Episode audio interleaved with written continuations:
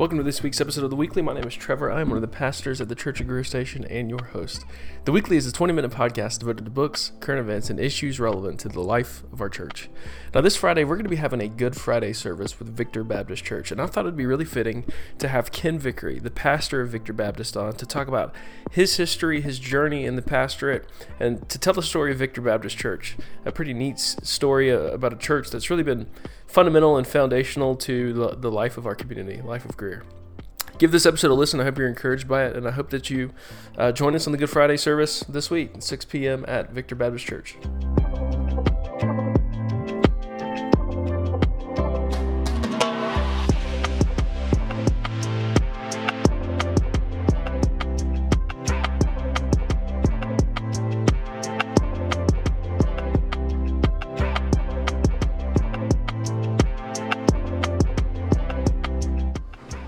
Welcome, Ken. Hey. Again, welcome again. Again, We just recorded for like five minutes, and I, I did not hit the record button, so I'm an idiot. I'm a huge idiot. That's why uh, pretty much every time I record this, I always make a request if someone's listening and wants to produce the podcast for them to volunteer themselves There you go. so that we don't have these kind of issues. Always opportunities to serve. That's right, including making sure you hit the record button for me. um, so Ken and I are recording from Barista Alley. So if you hear a little bit of ambient noise, maybe some squeals here and there, uh, just know that we are um, very cool and getting it done at Barista Alley. So, um, Ken, it's a Thursday. What typically what do you what what do your Thursdays look like usually? Uh, it's kind of a wrap up day for me. Um, usually I'm done with my sermon by now, but I'll begin looking that over and getting all other teaching assignments together and just making sure I'm ready for Sunday and then uh, making any visits, talking with folks. Uh, just so, so just making sure when I'm, I'm gone on Thursday, I'm, I'm ready for Sunday. And then uh, I usually take Friday off. So. Any big plans this weekend? Uh, yeah. Well, uh, my grandson's going to be in town, and uh, so hopefully I'll see him, and that'll be exciting. And then I think I'm going to have to cut my yard for the first time in the year, so I'm, I'm not looking forward to that. Yeah. So- are you are you a riding lawnmower guy or a push mower guy? Oh no, I'm a push. Oh, I'm yeah? push. Yeah. Yeah. You got to stay in shape. Man, I, I ride. My grandpa gave me a riding lawnmower, and Uh-huh. I wear that thing out.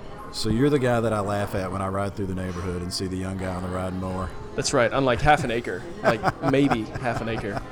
That's right. you know, I am millennial, so I grew up. I'm one of the snowflakes. Oh, You know, of the snowflake generation. Yeah. Yeah.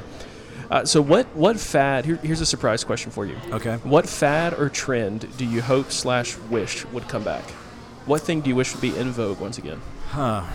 Well, I've, uh, bell bottoms were pretty cool. Yeah? And I've heard they've kind of come back some, but but but that was pretty cool. I don't want leisure suits to come back.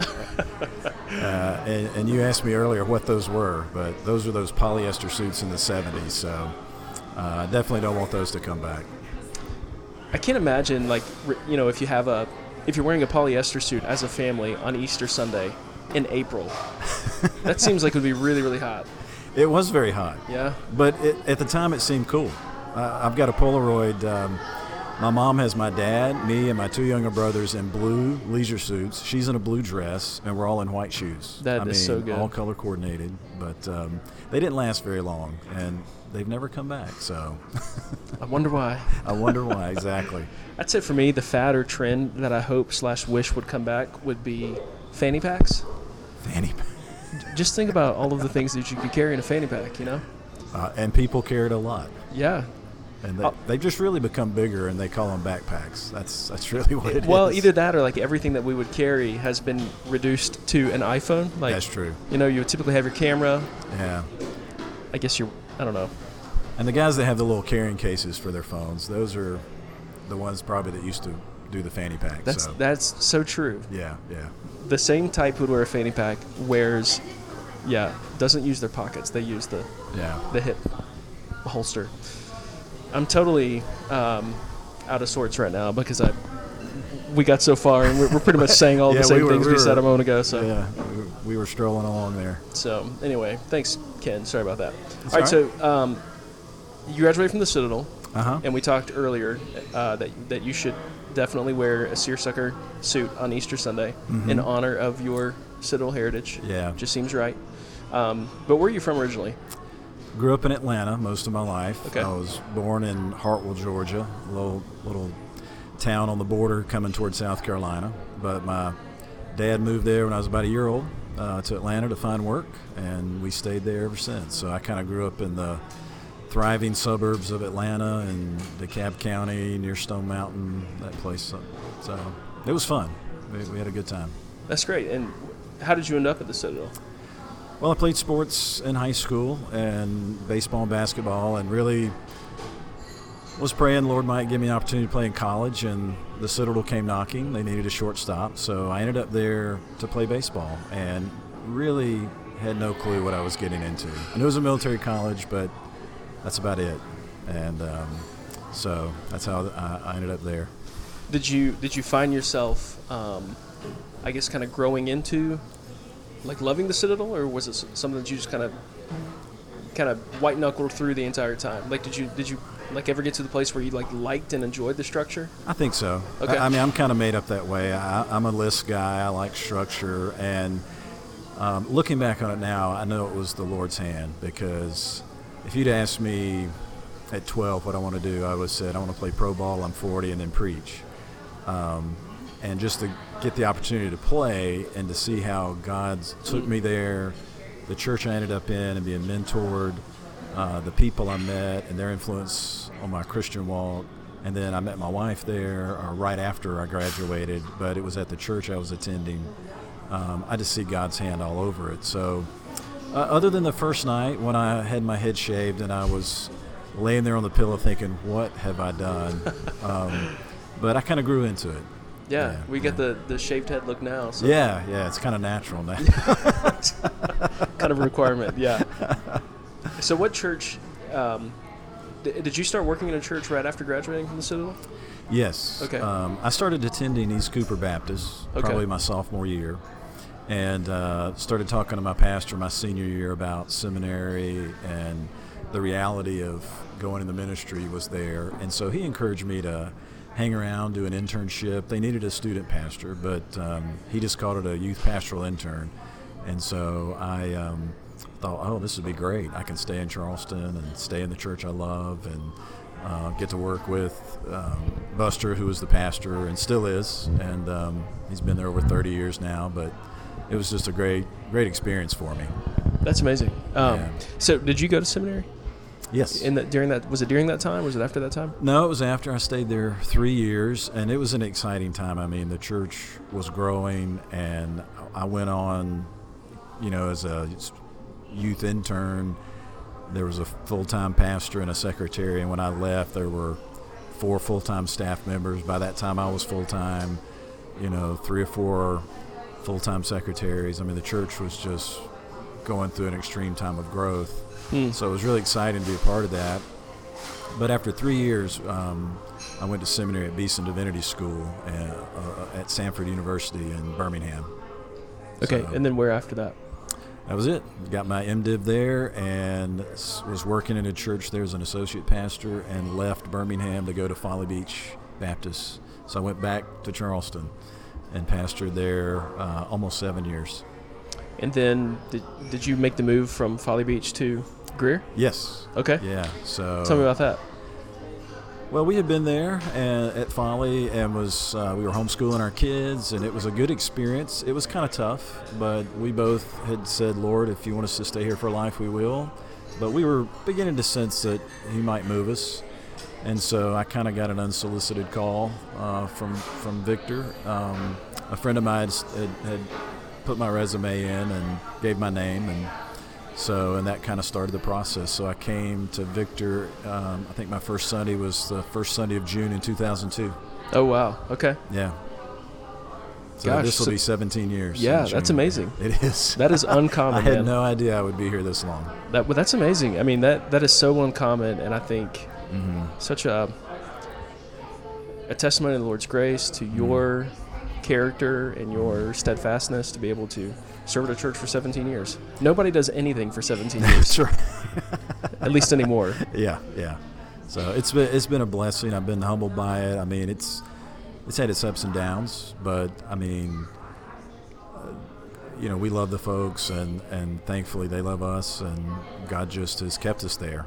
You know, now that may change next month, but you know, we're just plugging along, trying to be faithful, serve the Lord. Mm. So That's great. So tell me a little bit about Victor. Um, Victor, it, it, if you're listening, in case you don't know, the building that they're in now is how many years old? uh, it, we built it in 05, Okay. 2005. So we've been there, what, 14 years? And before that, you were you were in the church building that's at the corner of what is that? It's Vine Victor Street. Hill Avenue um, and and um, what is it, South Line Street there or 101, right across the railroad tracks.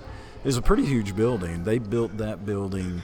It was the actually the second building that Victor had. Um, Victor, just to give you a little history, was named after the big mill that was there called Victor Mill. It was a part of the JC uh, JP Stevens company. Uh, they had a number of mills, and it was a high capacity mill. And so Victor, the lamb was given by the mill, so that's where he got its name, Victor.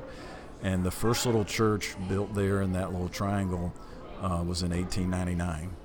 And so they were in a in kind of a wooden building, and then in um, World War II, um, they uh, built that building that's there on that corner, and then added on to it in the 70s, I think. And so when we sold the building, um, before we or as we moved, it was I mean it was like 36,000 square feet Good of grief. space, and we had a gym across the street and a softball field. Uh, the city bought that and turned it into Victor Park.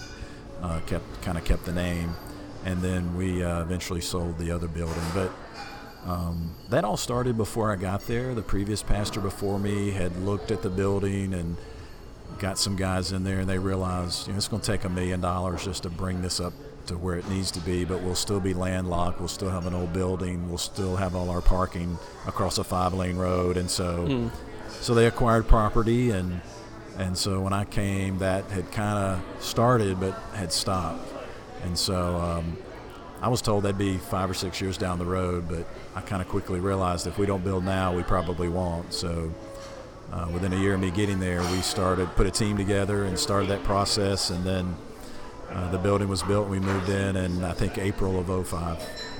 And you you guys paid it off. Yeah, When did, when was that? I've seen the pictures in Uh, your building. yeah, we paid it off in the fall of 2017. Man, that's great. So that was awesome. Yeah. Uh, talking about a praise the Lord moment at our Thanksgiving service, we announced it, and um, I, I wish we could have had confetti fall because it was like winning the national championship or something. You know, That's awesome. People were clapping and standing and you know just thanking the Lord. So that was a big burden. oh, absolutely. Yeah. So, so the the original building was it? Was it? Is it where the the the current? I guess what is it now? Like a Hispanic Church of Christ? Yeah, yeah, Is- that's who we ended right- up buying it. it- that's it- where the original building was. Okay. And then they tore that down and built that building uh, in the 40s. And um, uh, one of the fun stories about that time that I've heard is that because it was during the war, steel was hard to get. And so uh, one of our South Carolina senators was able to somehow commandeer some steel and bring it in on the railway. And they met at the railroad tracks right there, about a half a block from the church. And he was there to kind of, you know, wave his hat to everybody. And they started building. That's And, uh, fantastic. yeah. That's really cool. Yeah. Now, it, these mill communities where, where these churches sort of spring up from. I mean, is it? Um, did were there other churches like in the area who saw a need for a church in the mill community, and so they planted that church, or was it something that the the the folks who ran the mill did they initiate the planting of these churches? How did that work? I think it was people saw the need. I mean, I think originally the Methodist and Baptist kind of were together sharing a space at a, a Y or somewhere like that. And, and so the pastors would come in alternating Sundays and preach, and then eventually each church kind of constituted and, and formed, and then, then you know, started uh, building. So, and then I know Victor has had some plants from it, and then there was unfortunately a few splits from it as well over the years. Because Victor, at one point, when the mill was running and the community was was really thriving from the mill, Um, it was a pretty large church. Um, I mean, I was told one of their big uh, big things was I think in the 50s they had a thousand in Sunday school one Sunday, you know, and uh, I don't know where they put them all, but you know, uh, but they were there, Doug. they, they, yeah, they were there. But we've got some really cool pictures from back then. These really long, wide, um, oh, yeah. wide lens pictures of like a men's Sunday school class, and there were like a hundred guys in it, you know, and so it's pretty cool. That's great. Yeah. What you may have already said this. What year did Victor constitute?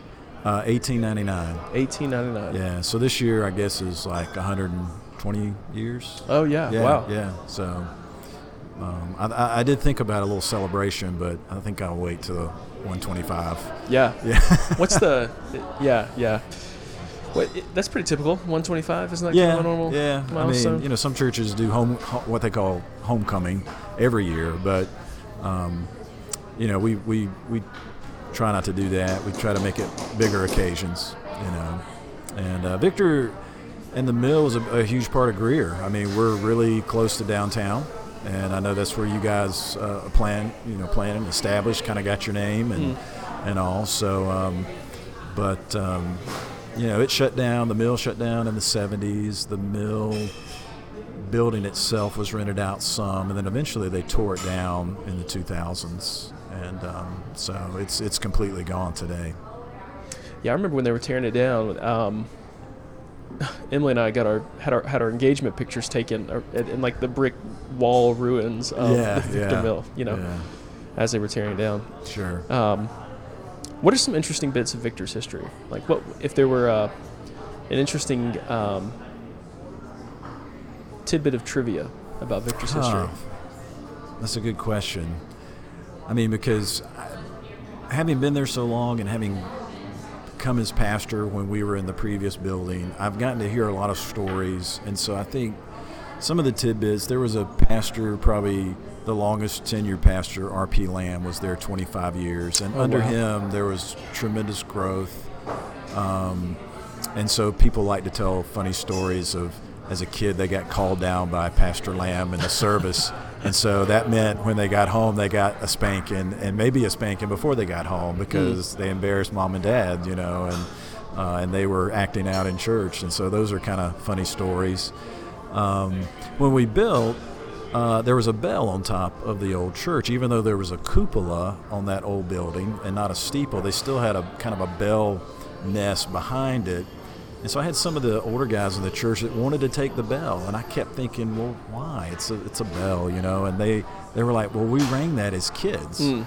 And so the children's department would take turns and go up to the third floor, and there was a closet and the rope for the bell came through that little closet and guys would pull on it and ring the bell and they'd scratch their name in the closet up there and so some of them had their names in there from when they were kids so uh, they ended up you know we ended up bringing the bell down there and just built a little you know kind of you've seen it a little yeah. garden over there with like the bell. off to the left yeah as and you're pulling in yeah and it's a huge bell I didn't realize how big it was. I mean, but that thing was huge, and um, so so that's a that's a fun little story. To, yeah you know, to hear about, and, and those guys, you know, thinking back to their childhood, and um, I think part of the thing is back then, you know, I, didn't grow up in that kind of community, and mm. I, I, doubt you did, and um, but they were unique because they were much like the mining towns. When I was in Birmingham, I had people in the church that grew up in mining camps, and and so the mills were very similar. They had their own housing, and so people didn't own the homes originally. And so that's why some of the homes around the mill are two story. The supervisors lived there. Other folks had the smaller homes that were just like, you know, bedroom or two bedrooms and, and, and a bath or an outhouse. Um, they had their own kind of uh, coinage. You know, they would pay in, in the mill dollar and you'd go to the company store and things like that. And eventually that changed, but it made for a tight knit community. They mm. had a Y, they had there was a Victor Elementary down there, and so the people that I've talked to who grew up just, I mean, had nothing but fond memories. Mm. You know, they felt safe, they felt loved. Um, you know, they laughed that everybody knew everybody's business, uh, mm. for good or bad. Mm-hmm. You know, but uh, it was. Um, it was a it was a different time mm. than our time today, mm. and and I, I find some of them kind of mourn that loss, um, uh, but you know, the Lord you know, we move forward, mm. you know, and so uh, we have to re- recognize where we are today. So, and and we tend to glorify the past sometimes. Yeah, You, yeah. you know, we, we tend to remember the good things, not always the bad things. That's right. So, Yeah, that that's good. Praise the Lord for Victor's legacy. And, well, let me ask you this real, real quick before we finish. Uh, what's next for Victor? You know, if you got to beat the record, you got to beat 25 years.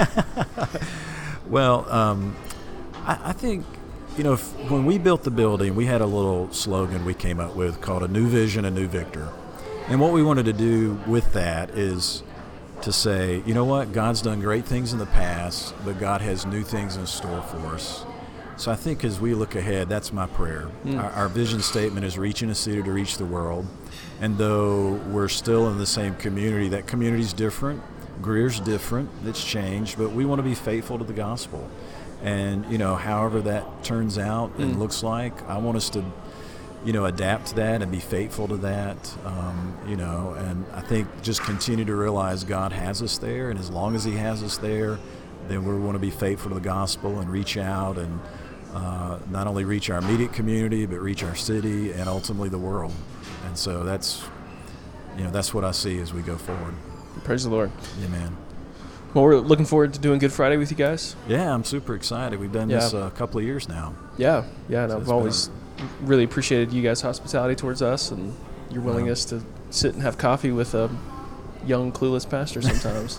it's been fun, and uh, I appreciate y'all's passion for the Lord and desire to to plan and reach people because you know the it takes all kinds of, of churches, you know, with the gospel, and uh, so that that's something we need to appreciate is our sister churches. mm, that's right on.